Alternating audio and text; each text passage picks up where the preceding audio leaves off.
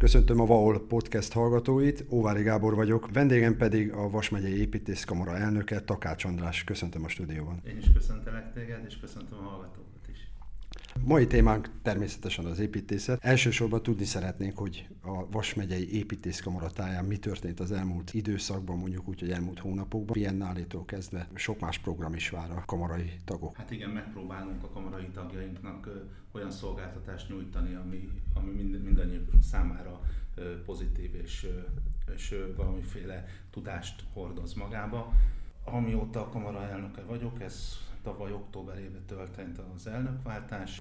Gyakorlatilag ugyanazt folytatjuk hasonlóan az elmúlt évekhez, csak egy kicsit talán még intenzívebben, még talán számomra is. Én is csodálkozom, hogy a munkatársaim elnökségi tagok milyen nagy elánnal vetették be magukat, bele magukat ebbe a munkába. Tehát a korábbi vonalat ö, folytatja a mostani elnökség is. Ebben például van egy magazin is, egy újsága is az építészkamarának, ez is továbbra is megjelenik, működik. Így van, nem tudom, hogy ezt ugye elárulhatom el azt a titkot, hogy te voltál az első főszerkesztője, hogyha jól emlékszem, az első főszerkesztője voltál. Ennek. Ezért is érdekel, hogy mi történt. És azt most, hogy idejöttem, megnéztem, a 20. évfolyamban járunk már ami elképesztő szerintem. Tehát azért az egy szép, szép 20 év az már. Hát talán az országos kamarának van ilyen időslapja. Hát az országos kamarának az a közlöny, ami gyakorlatilag kötelezően megjelentethető kamarai lapnak tekinthető. Az, hogy, hogy egy megyei kamara egy ilyen lapot tud indítani és folyamatosan fenntartani, az egészen unikális itt a magyar viszonyban. És ha már itt tartunk tényleg a, az új elnökségnél és a programoknál, mi várható most? Olvastam, hogy lesz egy biennálé. Ugye ez egy 2014 óta két évenként megrendezendő építészeti kiállítás, ahol a tagjaink mutatják be a munkáikat. Gyakorlatilag egy felhívást intézünk a tagjainkhoz, akik beadják a munkát, és egy kamara elnöksége által delegált zsűri választja ki azok az arra érdemes munkákat a bemutatásra, és abból csinálunk két évente egy kiállítást, aminek a lényege az, hogy nem csak egy helyen, mondjuk a kamarának a termébe látható, hanem megpróbálunk a nagy közönség elé is kilépni vele. Így volt ez a Biennálé nyitásán tavaly télen, talán december elején, ahol tényleg egy nagyszabású műsorral és egy nagyon jó hangulatos kiállítás megnyitóval tudtunk kedveskedni a kamarai tagoknak, illetve most jelenleg Sárváron a zeneházában van a Biennálé kiállítás, és ott megtekinthető. A kamarának a programjai között megtalálhatók különböző épületbejárások, kirándulások is.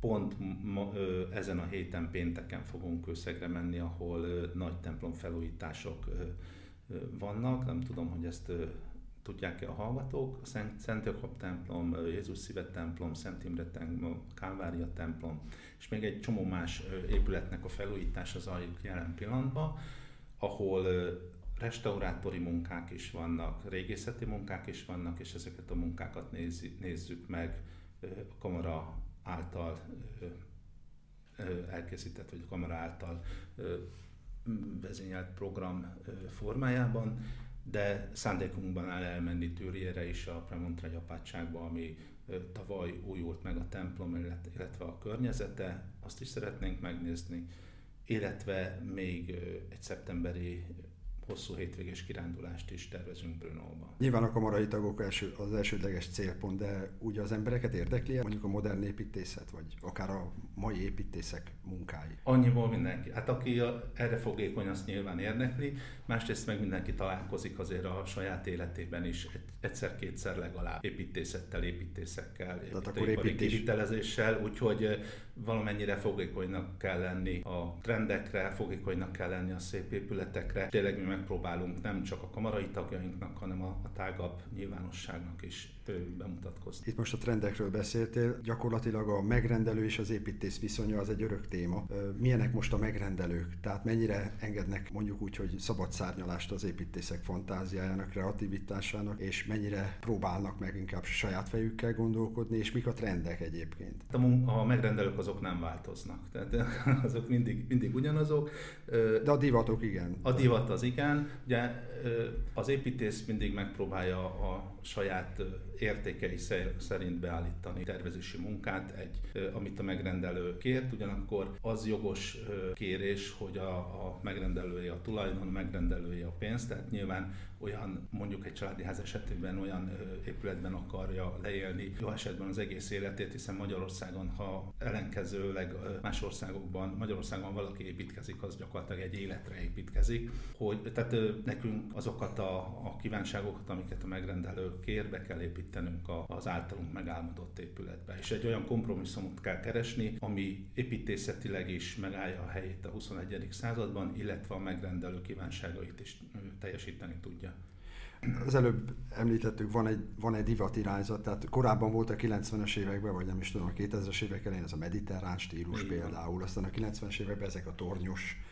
megoldások, amiket még most is látunk időnként. Most van-e ilyen? Van mindenképpen. Hát ugye elsődlegesen a, a, a lapostetős, kocka formájú, a tömegeiben megmozgatott épületek, az ilyenek nagy... Ezek a minimalista formák? Igen, igen, igen ilyen modernista, minimalista formák fehér, szürke szín kompozícióval. Ebből látni most nagyon sokat, illetve ebből terveznek nagyon sokat a tervezők, és a, az építészeti lapokban is ezeket lehet látni. Bár én azt gondolom, hogy ez egy nagyon hosszú folyamat volt, míg ez kialakult, hiszen az emberek 90-es években is még nagyon-nagyon a lapos tető ellen voltak, hogy ez nem megfelelő. Most az új vízszigetelési technikákkal ez gyakorlatilag nem kérdés, hogy megfelelő minőségben elkészíthető. Olcsóbb is esetleg? Tehát... Azt nem mondanám, hogy olcsó, olcsóbb, inkább azt mondom, hogy teljesen mindegy anyagilag. Azt gondolom, ah. hogy, hogy milyen tetőt építünk jelen pillanatban. Szóval a 90-es évektől folyamatosan jött be ez a lapos tetős divat. Szerintem már elérte a csúcs csúcspontját, és most már kezd egy kicsit visszahúzódni, és most már a tervezők próbálnak azért olyan házakat, mert ez, mert ez tulajdonképpen már egy kicsit olyan semleges, nem egyedi, amit mindenki épít, mindenki készít, az, az már nem, nem olyan, hogy, hogy rácsodálkozunk, hogyha sétálunk az utcán.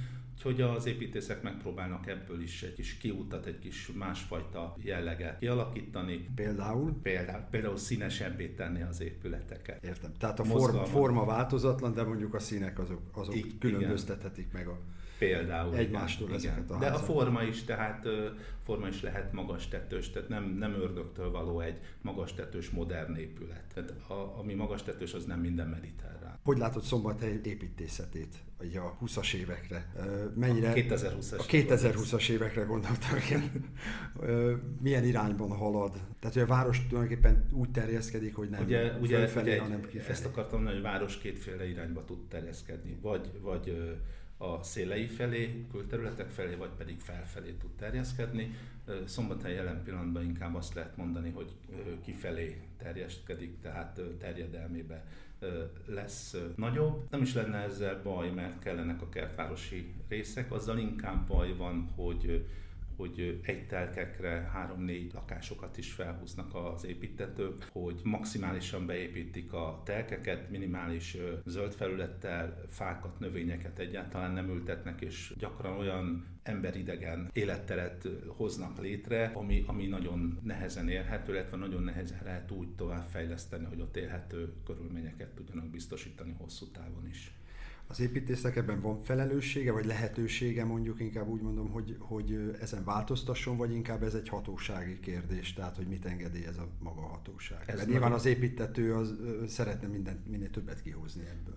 Így van, tehát, aki a, tehát a megrendelő, főként, hogyha az egy beruházó típusú megrendelő, az nyilván azt szeretné, hogy az ő minimálisan befektetett pénzért maximális pénzt tudja kivenni egy projektből, ez teljesen természetes. Itt megvan a szerepe az építésznek, hogy próbálja egy olyan irányba terelni ami, ami kompromisszum kész a környezetével, ugyanakkor a rendesi terveknek is megvan a feladata, hogy ezeket, ezeket a trendeket kordában tartsák.